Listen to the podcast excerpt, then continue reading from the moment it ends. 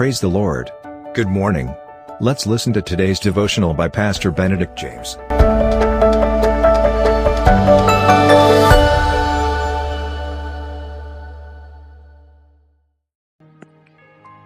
Welcome to Victoria's Daily Devotion once again in the most joyful and wonderful name of Jesus Christ.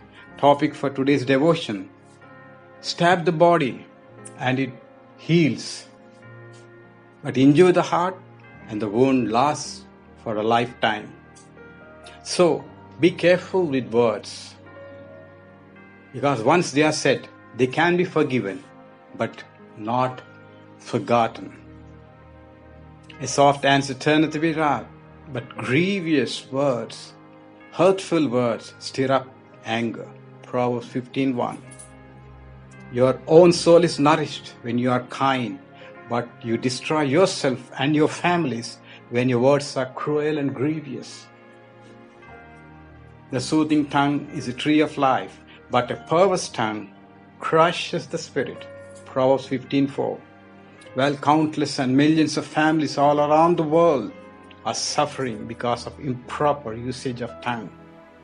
Several homes, including Christian homes, are wrecked, ruined and destroyed because of grievous, harsh and hurtful words which stir up fights within the families, violence and wars. Few hurtful words are enough to ignite the fire which causes havoc in relationships, without having peace for days, months, and for some it's lifelong. Relationships in families are shattered.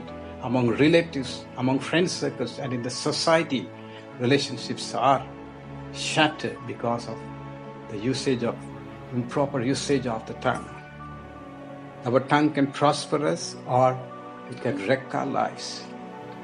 So don't mix cruel and grievous and I beg your pardon, don't mix grievous and cruel words with your bad mood. You will have several opportunities to change your mood, but the wound a cruel word opens can fester forever. Remember that the tongue is only tool that gets sharper and sharper with use. Usage of grievous words, it becomes more dangerous. A slip of the, I beg your pardon, a slip of the foot, you may recover. A slip of the foot, you may recover, but a slip of the tongue you may never get over. Benjamin Franklin. It's better to bite your tongue than to eat your words. It is better to bite your tongue than to eat your words. Frank Sonnabar. Thousands of books are written and seminars have taken place, but still the human beings is unable to tame the tongue. Well, useful tips based on divine God's word. Not just spending time with the word of God, but we need to enjoy it and experience it. And certainly not in worthless conversations and worthless things, idling our time. Number two, not just listening to prayers alone in the T Vs and in the mobiles, but spending personal time in prayers can draw us closer to Christ.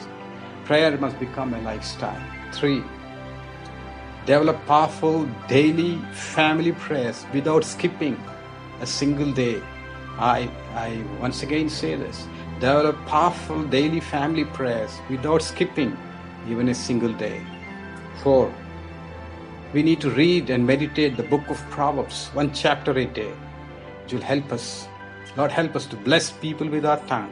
Help us, Lord, to heal people and comfort them instead of cursing them and hurling grievous and hurtful words which bring, which affect, Lord, people for lifetime. Give us your grace and help us to look to you to tame our tongue. In Jesus' marvelous name we pray. Amen.